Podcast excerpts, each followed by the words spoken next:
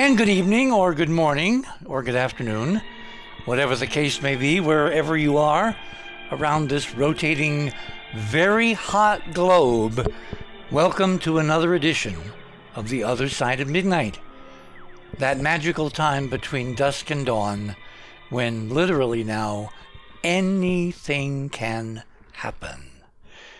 I presume most of you who are listening tonight um, are familiar with the extraordinary soap opera that un- unfolded a couple, three weeks ago around the submersible called the Titan in its attempted dive on the ruins of the Titanic, which is something like 12,500 feet beneath the surface of the uh, North Atlantic Ocean, uh, kind of off Newfoundland.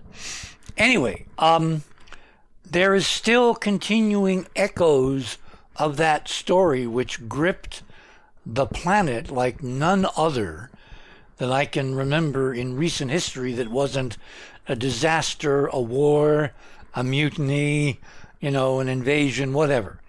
This was one of those on the edge of your chairs unfolding stories that literally had a beginning, a clarion call of emergency, a countdown, a end moment when if the occupants of the Titan were somewhere grounded on the bottom of the ocean, running out of air. In other words, the story had every aspect to make people in an incredibly blase age literally hang on the edge of their seats. And that I don't think nor does my guest tonight, uh, someone who's been on the other side of midnight many times, but not for a very long time, much too long. Uh, Chris Knowles, who was our symbolic expert, and we'll get into what that means when we uh, when we get into uh, Chris's background. Anyway, um, before we get to our main subject, I want to put a few connecting dots in place. Um, if you go to the other side of midnight, you're new to the show.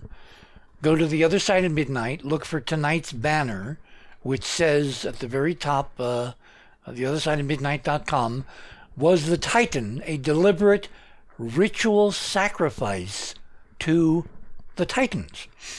With our guest there, Christopher Knowles. Click on that banner, that will take you to uh, uh, the guest page. And under the guest page, under that banner, you'll see two names, mine and Christopher's. Click on mine click on Richard. That will take you to the radio with pictures section of the website. And I have some news items that very importantly are connected to what we're going to talk about primarily tonight, which is the developing, accelerating, expanding mysteries around the sinking of this bizarre private enterprise submersible, which uh, should not have sunk. And that's a very long, complicated three hour story. So stay with us. You're going to find out some things tonight that I guarantee you you have never heard before, certainly in connection with this still developing global saga. But before we get to that, go to my first item there in Radio with Pictures. Um, the engineering community, scientists are developing solar cell technology now that should be shockingly easy and even more important, cheap to produce as rapidly, it's quoted in the article, as printing a newspaper. Now, why is this important? Well, here in the great American Southwest for the last uh, couple of weeks, we have had record, record temperatures. Today, the temperature exceeded 102 degrees, and I'm at uh, 6,500 feet. We're somewhat higher here than Denver over a mile high. And it's predicted, based on charts and weather patterns and highs and lows and the stationary high over the southwest, that this is going to continue for days and days and days. And obviously, the impact on air conditioning, um, particularly in states like Texas, where there are people dying of the heat, there is an extraordinary uh, political situation vis a vis the independent uh, state run power company, which is uh, kind of separate from the grid. and it has been said over and over again this summer that the only reason that uh, millions of Texans are not being browned out, meaning that their access to power for air conditioning is being curtailed, is because they have had a rising um, commerce and industry of alternative power, wind, windmills, and solar. And given that this last couple weeks is in terms of global record keeping and forensics in the way of climatology, which goes back through strata and ice uh, corings and all that to look at temperatures hundreds of thousands of years ago. What we're going through right now are temperatures on Earth worldwide because we wired the world, and by a satellite, any sensor anywhere on the planet can be interrogated and its data is uplinked and recorded. So we have really a global temperature map. And everywhere in the world, the average temperature has exceeded anything recorded in the geological record for the last 125,000 years. That is absolutely bizarre. That is absolutely shocking. So, the antidote in the short term is making lots more, stop putting lots of carbon dioxide from fossil fuel plants into the atmosphere. A longer term solution, the one that I'm frankly increasingly enamored with, which will solve the problem in a relatively short period of time. I'm talking like, uh, you know, a decade, uh, if past history is prologue, but which will permanently solve the problem until, you know, the fossil fuel CO2 has been um, reabsorbed in the terrestrial sinks for carbon dioxide, which is the only way really to get it out of the atmosphere unless you begin looking at very incredibly expensive uh, sequestration technologies to basically capture it and then store it underground in ways that it can never be released, certainly in uh, the projected timeline of human civilization. The other alternative, which is really amazingly cool and has been researched at some length uh, by MIT, and is actually, I believe, being looked at seriously by this White House, is basically creating a space based alternative that will shield the Earth from increasing solar insolation, thereby dropping the global temperatures, thereby bringing the equation of climate back into equilibrium. And all that is incredibly complicated incredibly expensive and incredibly politically um, contentious.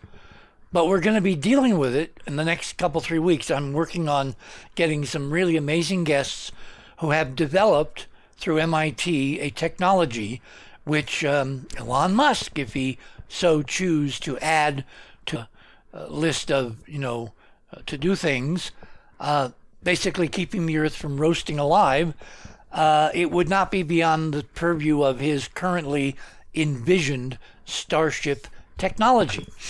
On more reason to be looking really carefully at what Musk is really up to, and I don't mean Twitter. Anyway, the relationship of this to tonight's show um, will be apparent very soon. Item number two. Uh, we are off to another extraordinarily interesting and hopefully predictive soap opera vis-a-vis the moon. Um, yesterday, Friday, uh, Indian time, the Indian government launched its third attempt to uh, uh, go to the moon with an unmanned robotic uh, mission, and its second attempt, called Chandrayaan 3, and Chandrayaan in Sanskrit means moon vessel or moon ship, Chandrayaan 3 is going to the moon. We'll get there in about a month. It's taking the slow boat to China. and they're going to attempt to land another unmanned uh, lander and rover while keeping in orbit something called a propulsion module, which only has one experiment. I will explain what all this means in great detail next Saturday. We are tentatively looking at another show about the moon, and I think if they will listen, and I've been told by sources that they are listening in India to the other side of midnight, I'm going to lay out a blueprint for how, as opposed to all the other private missions and non Russian, Chinese, and U.S. missions which have tried it and have crashed, I'm going to lay out a recipe, a, a to do list, a, a mission profile for how the Indians, if they're listening, can safely get this unmanned spacecraft down to the surface of the moon again at the South Pole. And all of that will come in great detail next Saturday in our current uh, projected planning. What does this all have to do with the Titan? Well, these missions are all precursors to the ultimate goal of uh, Elon Musk, which is to send private astronauts into lunar orbit at the end of next year and actual NASA astronauts, because he has the uh, contract with NASA to develop a lunar lander version of the Starship, to basically take the Artemis astronauts down to the surface of the moon in 2025 in um, Artemis 3. All of this could be imperiled by what began to surface in the extensive, overwhelming coverage regarding the sinking of the Titan submersible a couple, three weeks ago.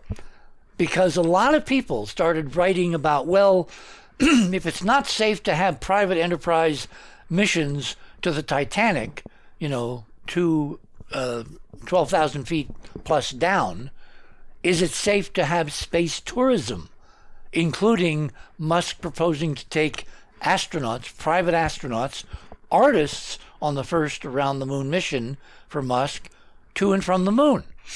And that, of course, is the umbrella kind of lies over and beyond our discussion tonight vis a vis this private submersible, because one of the, shall we say, suspicious things is the connection of an incredibly difficult private project, i.e., diving 13,000 feet down on the Titanic, and something which technologically is much simpler and much safer inherently, which is uh, private tourist missions to the space station or to the moon itself. They are not the same. The risk levels are absolutely not the same as are other factors, which we will get into uh, at some length later on this morning. Item number three is apropos of this. It turns out that out of uh, 90 attempted dives by the Titan submersible, uh, developed by this uh, private company called OceanGate, it's almost like they were preloaded for the conspiratorial theme of, of the uh, evening. You know, Watergate, um, uh, OceanGate, any gate is now a political crisis and uh, catastrophe and, you know, basically something that one does not want to be involved in. Anyway, OceanGate, the, the, the, founding corporation, tried 90 times, it turns out, according to the public record, to dive on the Titanic and were successful only on 13. Which, of course, raises in my mind why were those five so called passengers or explorers who paid the equivalent of a quarter million dollars apiece to go and die, why did they even deign to get aboard? What convinced them to become sacrificial lambs, metaphorically speaking? If you take a look at the technology in the background and the controversy over the company and the head of the company, Stockton Rush, and the background of the uh, uh, five people who died in the Titan, none of it makes any sense. None, none, none. So, I began looking and I called up Chris uh, Knowles, who, of course, is a very interesting individual. Let me get into uh, Chris's background here. He is the uh, author of the Eagle Award winning Our Gods Wear Spandex The Secret History of Comic Book Heroes. He is also co author of The Complete X Files, Behind the Series, the Myths, and the Movies. and he wrote a while ago The Secret History of Rock and Roll, The Mysterious Roots of modern music. He's been the associate editor and columnist for the five time Eisner Award winning Comic Book Artist magazine, as well as writer and reviewer for the UK magazine Classic Rock. Chris has appeared on ABC's 2020, VH1's Metal Evolution, and many other radio shows, including Mancow in the Morning, National Public Radio, and The Voice of America. He's also appeared in several documentaries such as Wonder Woman, Daughter of Myth and the Man, The Myth Superman, and he was invited to lecture on science fiction, mysticism, and mythology at the legendary Esalen Institute at Big Sur, California in 2008 and 2009. And he regularly blogs on extraordinarily interesting, if esoteric, topics on his blog called The Secret Sun. So without further ado, Chris, come on down. Hey. Hey, too long, too long. I'm here. Super. Okay, let me finish kind of the wind up on this because this is so amazingly interesting that you and I, not having talked for what, at least what, a year or two? Something like that. We both we both have independently come to the same idea about this international soap opera. So, item number four who were the passengers who, you know, forked over a quarter mil to go and die? They are listed in item number four. And when you get into their background, it gets even, even weirder. There is a common, if bizarre, I'm going to say it, extraterrestrial thread running through, throughout this astonishing and totally uncalled for disaster. Item number five. Well, I'll tell you what, let's leave uh, number five till we get into the conversation. So let me ask you point blank, Chris, what made you, the hairs on the back of your neck, stand up as this was unfolding a few weeks ago and go, wait a minute, there's something really wrong here with the conventional coverage of this story? Well, first of all, it reminded me. I don't know if you ever saw the movie Radio Days by Woody Allen. Yes. And the girl is trapped down the well. It was just that kind of thing. But just the fact that it was all centered around the solstice was very strange to me.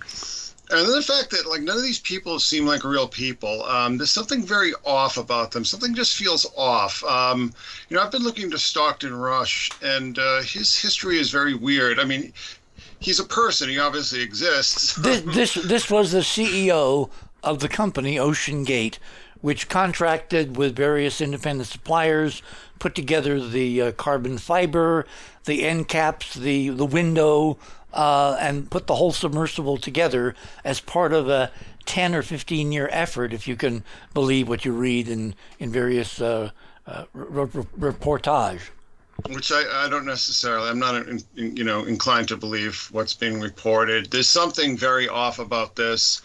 Um, maybe not i mean there are things going on that have been going on past few years especially that just don't seem real. They seem very staged and they present people that seem like actors to me that seem like almost uh, archetypes. Uh, you know we have this stockton rush and then we have this uh, paul henri uh, Nargeolet, uh, Hamish Harding, and Shahzada Dawood. It reminds me of um, an Arthur C. Clarke novel for some reason. I mean, it's just the, the cast of characters here are, are they don't seem entirely real, uh, and the fact that yeah, but wait, wait, wait, wait, wait. They're all real people because you can find a million bios all over the net and news. That's sources. not my point. That's not, the, the point is is that there's something unreal about this. There is something. Yeah, but that's different from saying that the people themselves are not real.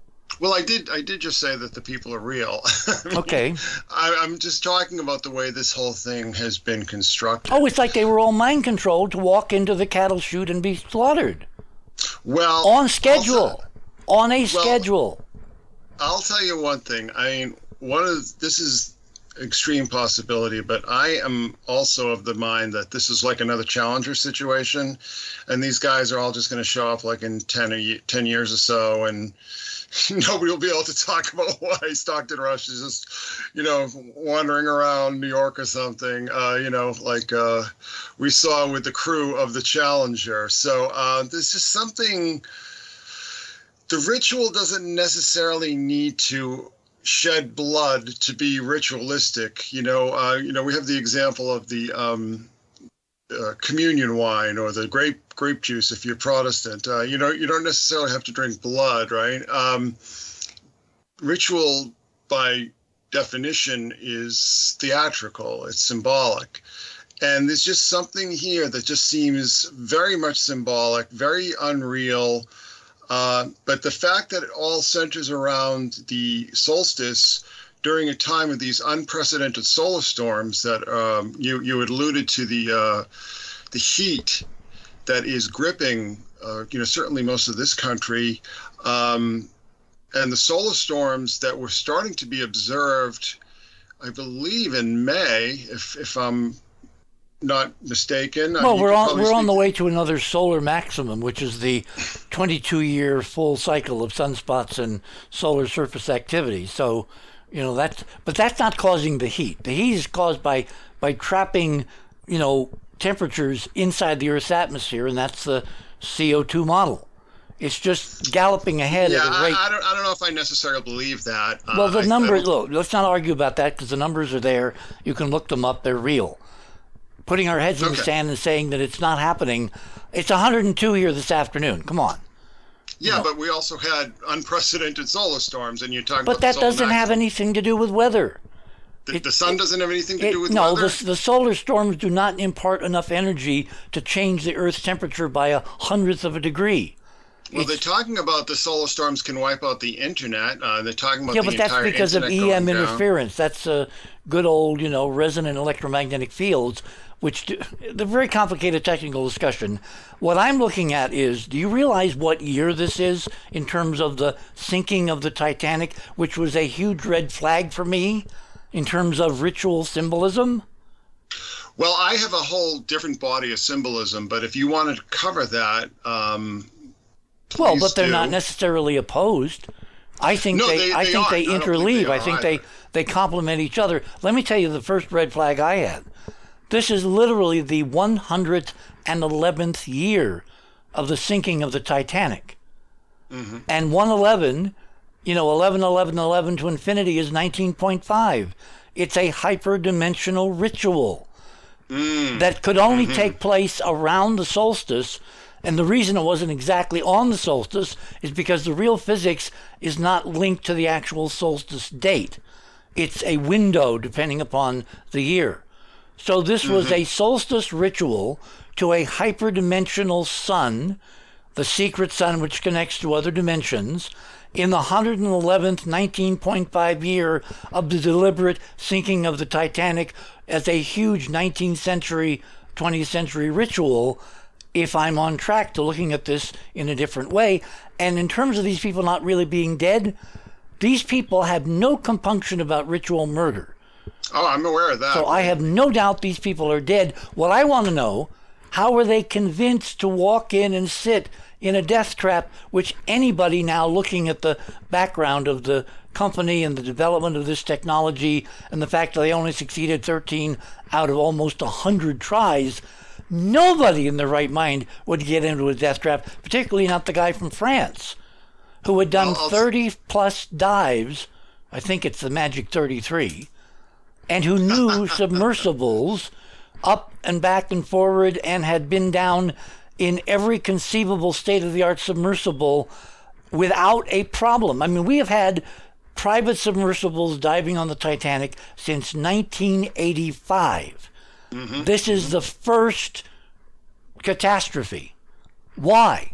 Because the head of the company, Stockton Rush, would not allow it to be certified and he built a death trap, and everybody let him. Yes. Well, I think there's a, a lot of machismo and adrenaline junkie kind of thinking going on here. I think there's a lot of uh, peer pressure. You know, you're asking why, why people would allow themselves to uh, be put into this death trap. Well, people do stupider things every single day, don't they? I mean, people uh, put themselves in extremely dangerous situations where they're often killed. Um, just to sh- show off for a TikTok video, for instance.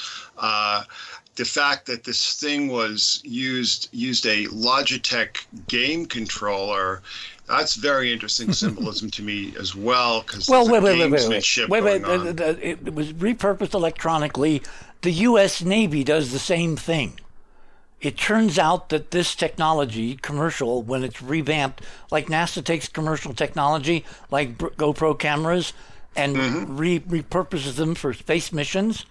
You know, why pay for all the research and development if some company has done it and is now broken even and can offer it for a background price to a, a government purpose? So I'm not, that doesn't bother me except for the symbolism because it comes back to the idea this was really a game. Well, it's not only that, but the fact, I mean, those things, maybe the U.S. Navy uses something, but I'm sure they're not made, you know, commercial grade. No, and, and, and, and they're not using Wi Fi. Yeah, Everybody I mean, to a man on the board and on the, the, the other outside experts that were, you know, called in various times, they all said, You're nuts if you don't hardwire that. Well, the ritualistic aspect, besides the solar issue, the solstice issue, um, is does get back to the fact that there was clearly an immense amount of attention being drawn to this, something that is really not in and of itself all that big a story. I mean, people going down on a submarine or, or any kind of submersible and dying is not you know, stop the presses worldwide. You know, that clearly is a thing that leads me to believe that there is a very heavy ritualistic aspect to this. But it's also the naming, okay? The ocean gate, the gate, the stargate, right? Mm-hmm. the abyss. Um, and this, oddly enough, when you talk about synchronicity, I was out in Illinois at the Theosophical Center giving a talk on the Titans and the Watchers and the Apkallu and uh, the Archons. I mean, all these. Oh, kind of that's excellent. Why don't we do that as a backgrounder when we start the next half hour? Because we're about two minutes from the bottom of the hour. But yeah, they renamed Stockton renamed uh, this submersible, which had another name, uh, Explorer or something like that, to the Titan mm. which I thought was incredible because, of course, the Titanic was also named for the Titans. Mm-hmm. And so diving in the Titan in the tetrahedral 111th year with five rich people who were all civilians, no government involved, just average quote folks except for their bank accounts, and then murdering them. Because remember, we've been doing this kind of diving since 85 with not one fatality. Mm. And I mm-hmm. remember mm-hmm. way back when, and I probably don't have time to tell the story on this side of the break. Let me tell you a story from my own childhood, which made me realize something really amazing was going on here that most other folks may not be tuned into, which of mm. course is why I have you tonight for a full three hours. Okay, so let's sit back, everyone take a deep breath, go to the kitchen if you have to, go to other rooms if you have to. You're on the other side of midnight. My name is Richard C. Hoagland. Tonight we're delving into the mysteries and the possible ritual sacrifice aspects of the sinking of the Titan submersible. My name is Richard C. Hoagland. We shall return.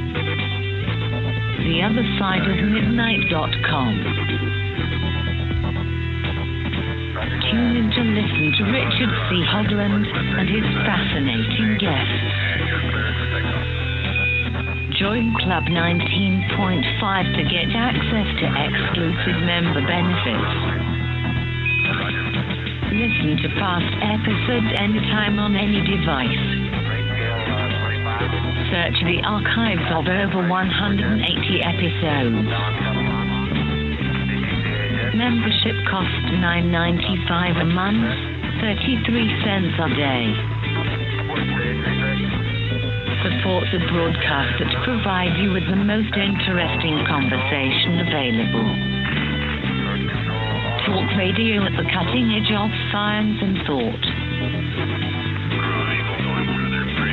The other side of midnight.com.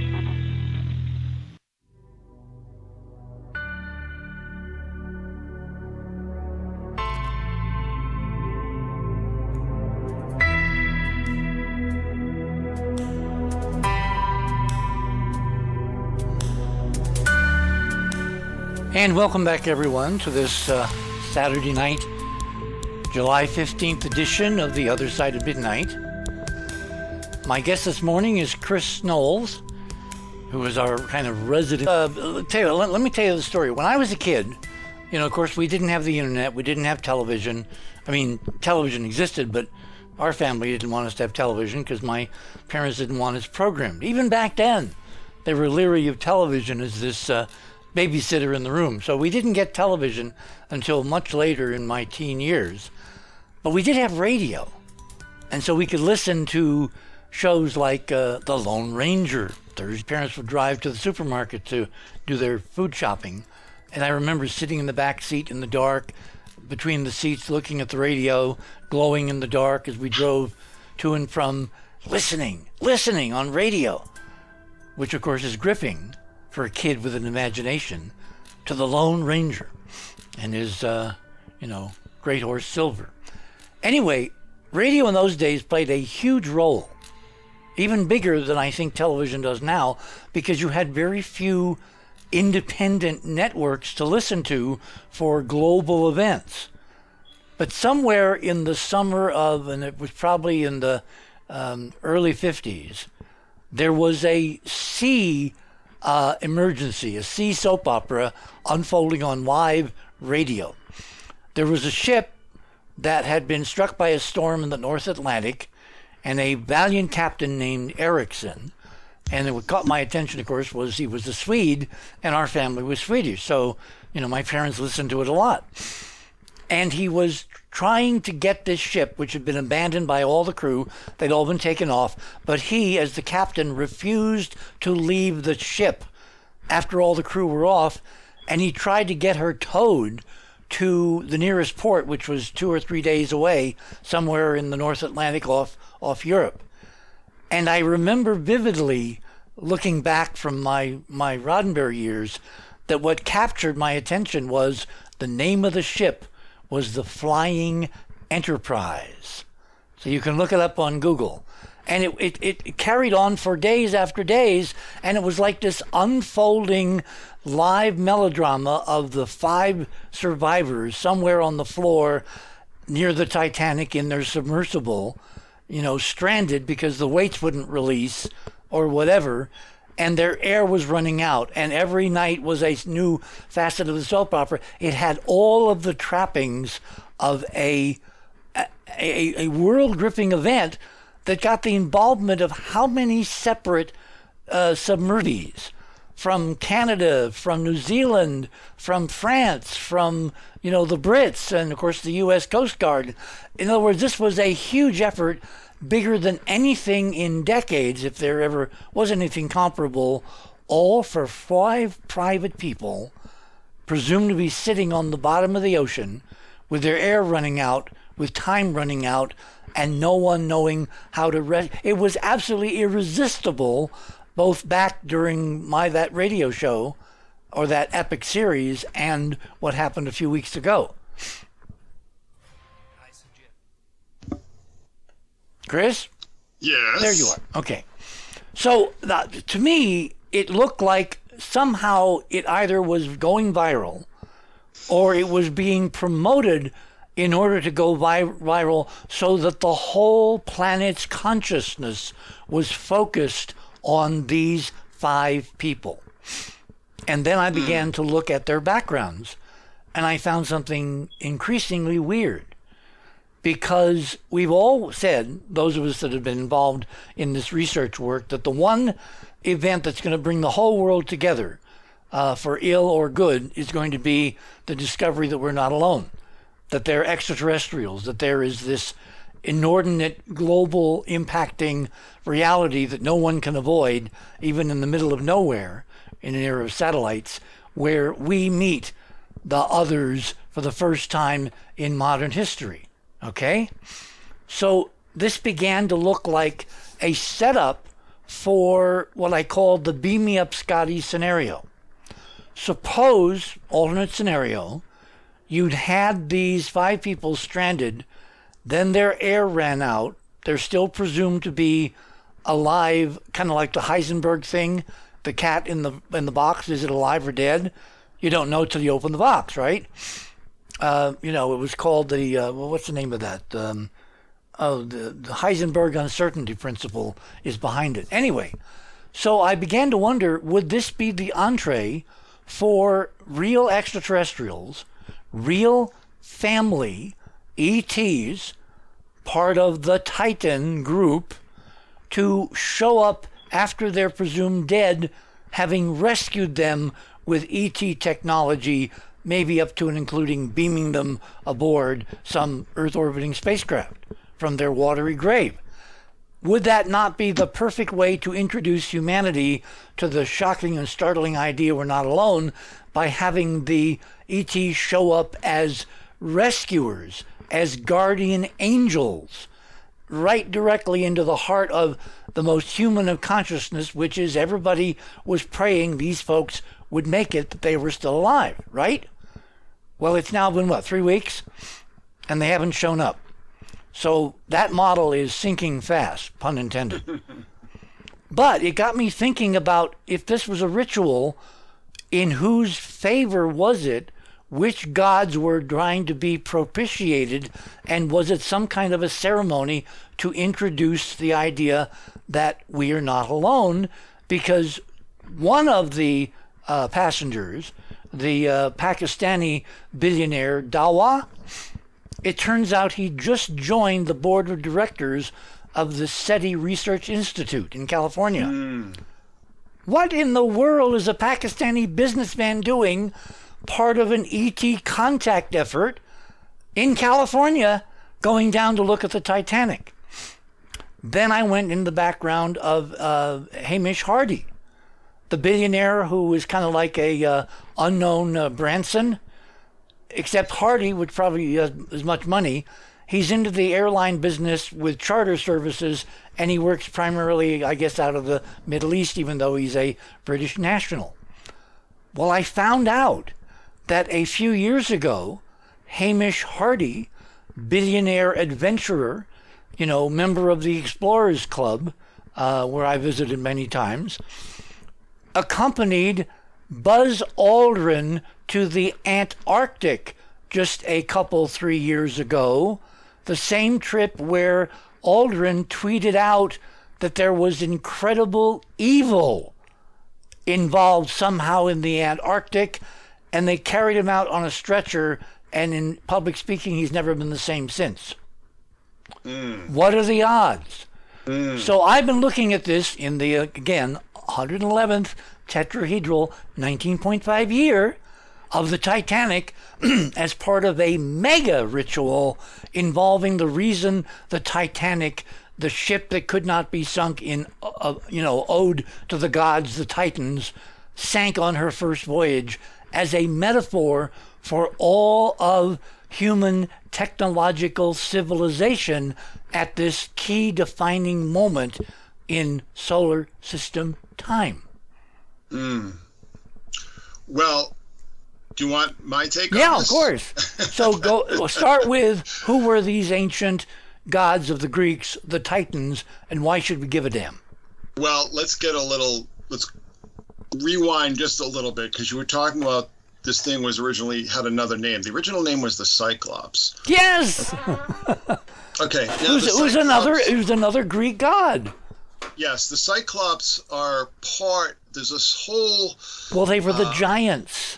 yes, but there's this whole group of different gods who were all they were minor gods, but they were all craftsmen. hmm Okay. Now, the Cyclops are very closely related related to the Kabairi.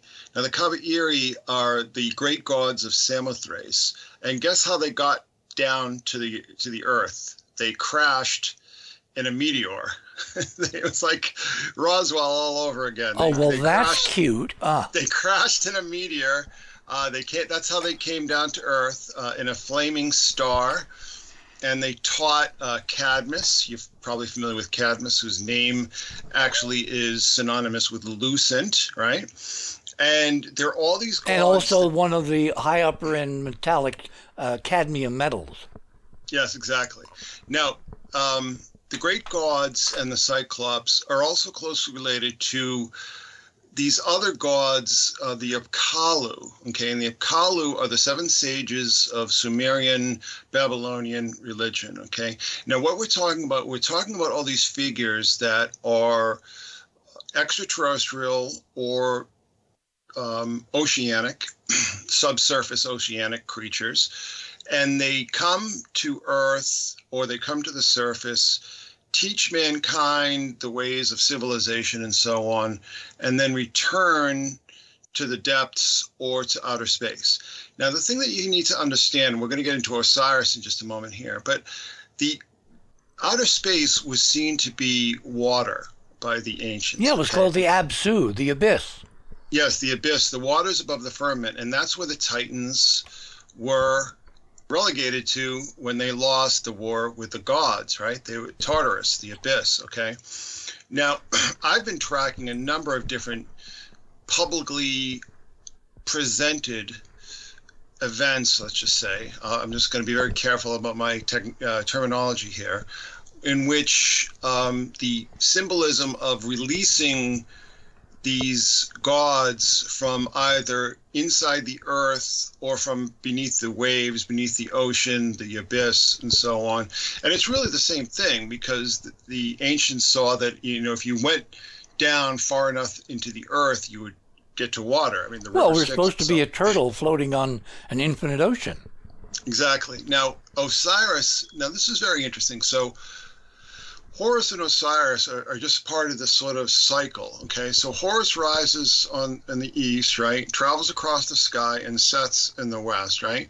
And then becomes Osiris. And Osiris travels beneath the the waters, the the underworld, which is waters. He travels in his boat, right? He travels in his bark, and becomes, you know, when when he finishes this journey, he becomes Horus once again. So it's all very cyclical.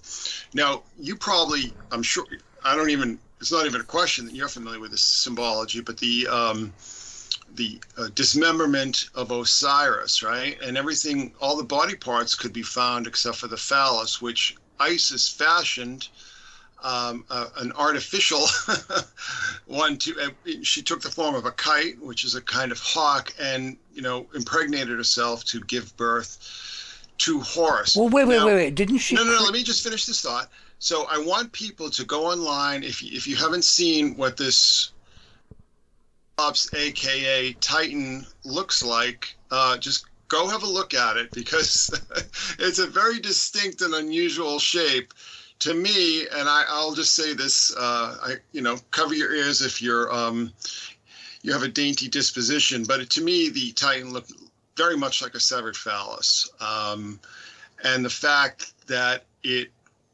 by all accounts, No, you're right on. You're absolutely right on. Because mean, uh, because the the member that Isis couldn't find was his phallus, the generative organ, and in one of the myths she makes one out of gold. Now, why is gold important? Because gold is the generative metal on the atomic mass scale, which is 195, 19.5.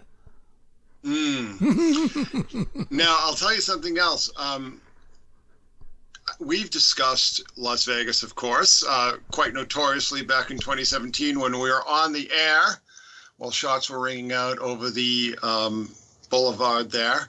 I don't know if you remember that. Uh, we were actually talking, we were discussing symbolism as that was all going down. Do you remember that, Richard?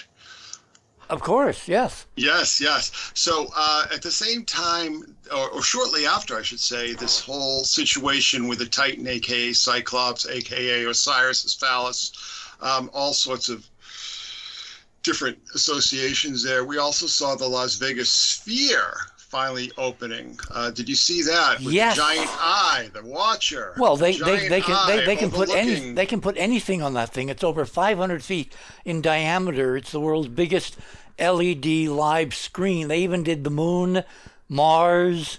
You know, they can replicate anything. And I only saw a brief clip. Mm. Well, see, my interpretation, we talked about um, the Janet Air Area 51 connections to the whole Las Vegas situation. Right.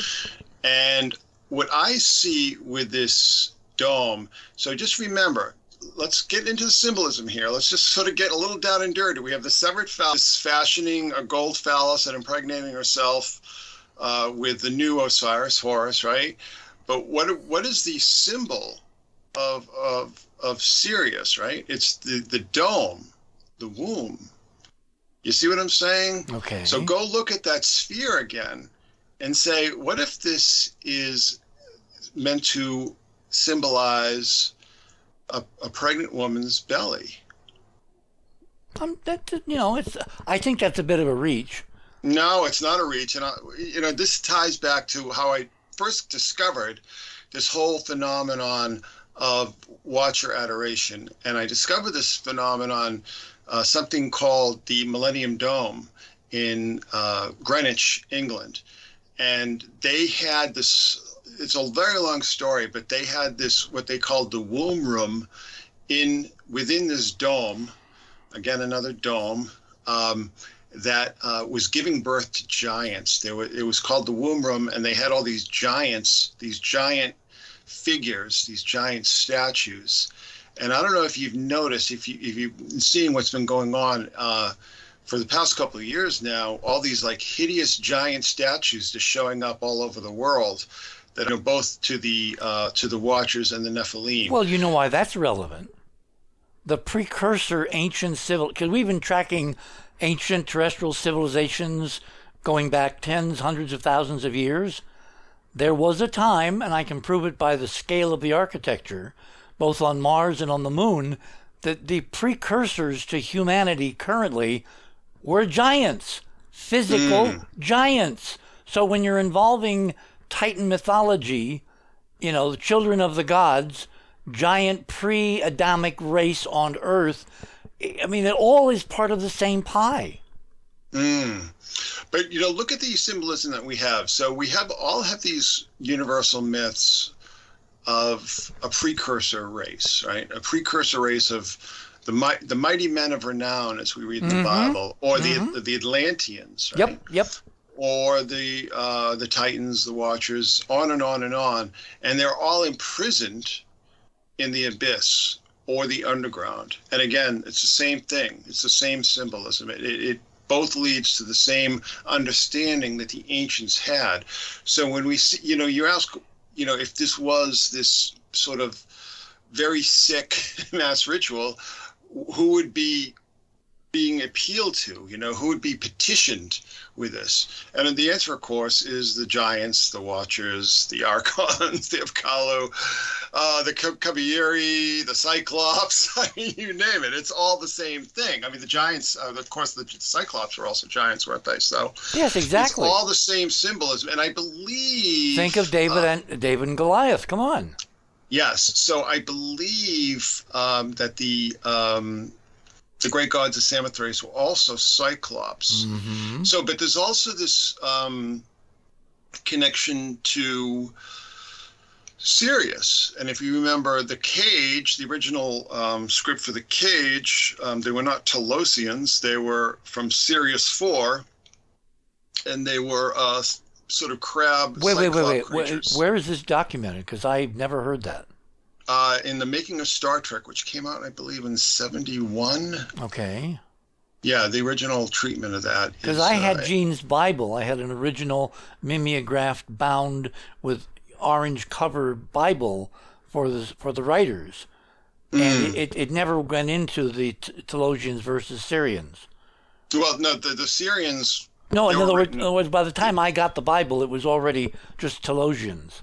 Mm, yeah, but if you read the making of Star Trek, um, it's the they do include the original treatment there. So anyhow, so and also Philip Well, K. that's Dick not that's not trivial. That's huge. yes, and Philip K. what Dick. did and Gene know, and when did he know it?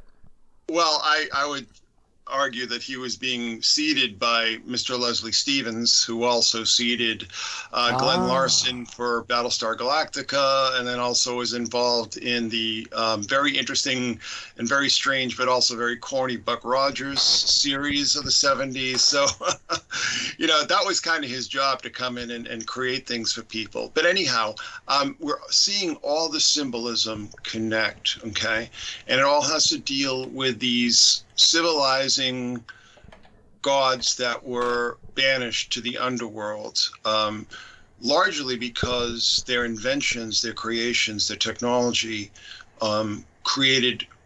Uh, you know, an atmosphere of just endless war on the face of the earth. If you read the book of Enoch, uh, you know, so why, if these watch angels who come down Mount Hermon and so on, and uh, give mankind all these gifts of, uh, you know, reading the stars and reading the clouds and uh, making weapons and writing and all these kind of things, why would this be a problem? Well, the problem would be because they gave birth to this this race of giants, and the race of giants were constantly at war and eating people and eating animals. It just so there's the the downside, the negative side of this technology Well, but wait, wait, wait, wait. coming from My- my- mythologies- outside of the world. mythologies always vilify the other, the enemy.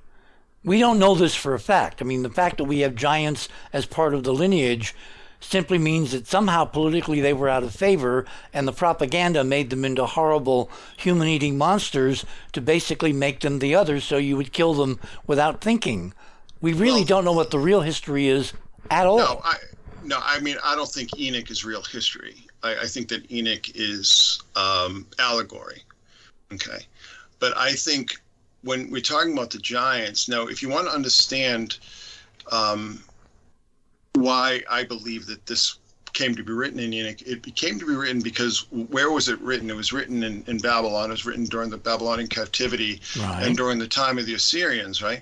But the Assyrians, everybody who sort of, all these various peoples who came into Mesopotamia and took control of, you know, this rich, fertile crescent between uh, the two rivers, um, always adapted the Sumerian religion and their language as their sacred language.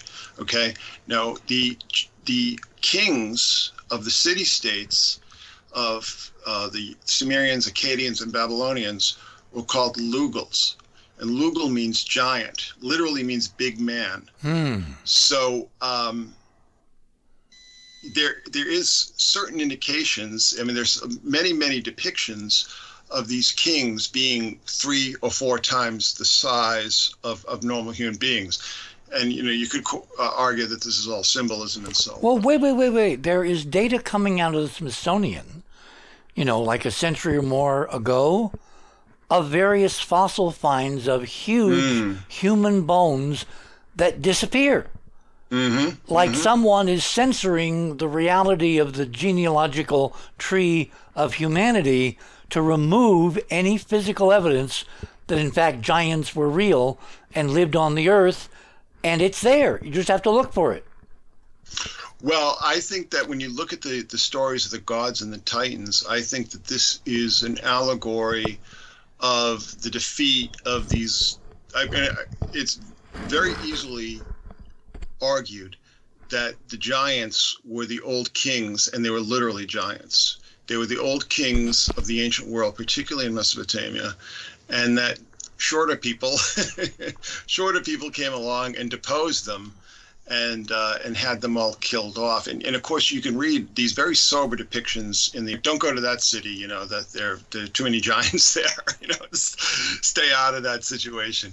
So anyhow, um, you know the Titan, the Titanic, and so on, and we can get into the Titanic itself. But this is all um, part of this very complex web of events that I've been studying, again, that all have to deal with releasing these old gods, these old demigods, however you choose to see them, the men of renown, whomever, from their um, cages, basically, in either the abyss or the underworld. And again, it's the same thing because of the way of the ancients understood the cosmos.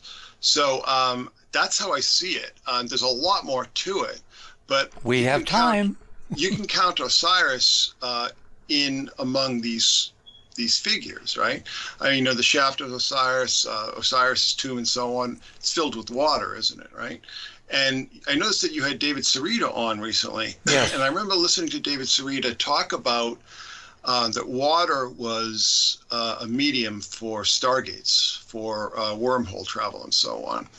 And there's also the theories that Robert K.G. Temple talked about that there were uh, that these Apkallu or the the Dogon, um, the Nommo, not the Dogon, um, you know these these very amphibious types of creatures were in hibernation or in stasis in the waters beneath Europa. And of course, Arthur C. Clarke sort of picks that up for 2010, doesn't he?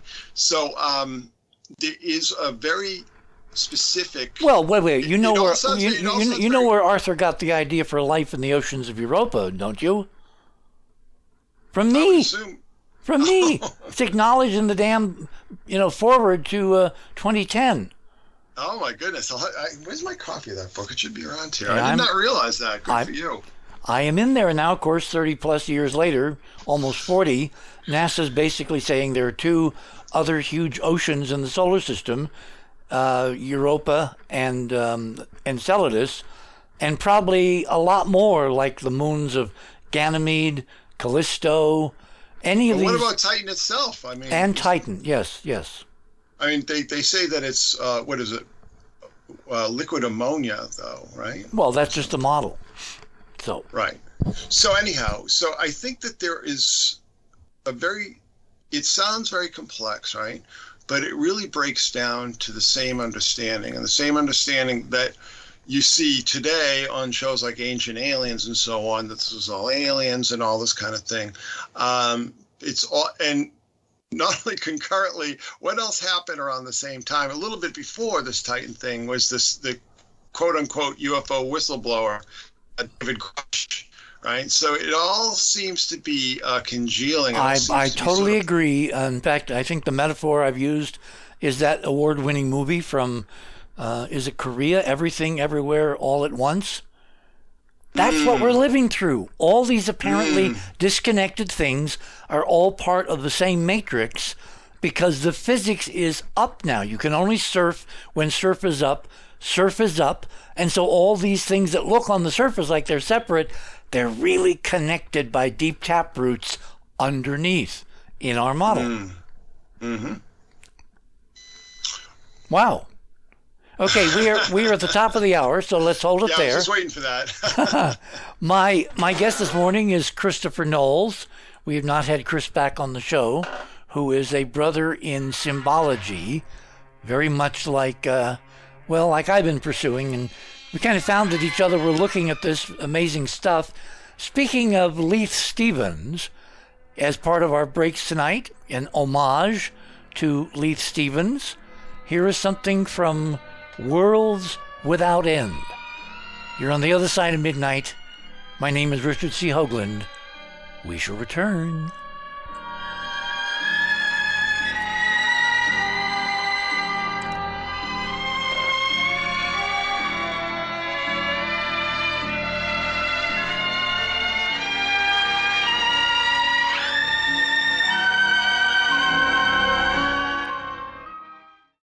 Thanks for listening to this exciting first hour. Now, the second and third hour of the show is available to Club 19.5 members only. Please support the show by subscribing to Club 19.5 and join our very interesting community. To do that, please visit the website, theothersideofmidnight.com, and click on the Join Club 19.5 link in the left hand column. As a Club 19.5 member, you'll gain access to the rest of this show and all previous 350 plus shows that we have done. Now, recent Club 19.5 member archive recording have the commercials removed and the sound quality has been enhanced. You'll also receive a dedicated private podcast feed that contains these enhanced show recordings. And you'll be able to download the MP3 files directly from the archive if you prefer. As a Club 19.5 member, you'll also be the first to preview our new videos and reports. We'll be adding exclusive new features to Club 19.5 as we go forward, and boy, have we got some amazing things to tell you about in the coming weeks. So please support the show and don't miss all the exciting new things we have planned. I want to thank all our Club 19.5 members because without your guys' support, this show would not be on the air. Please help us continue growing the show by subscribing to Club 19.5 today. And when I say we really need you, we really need you. Over and out.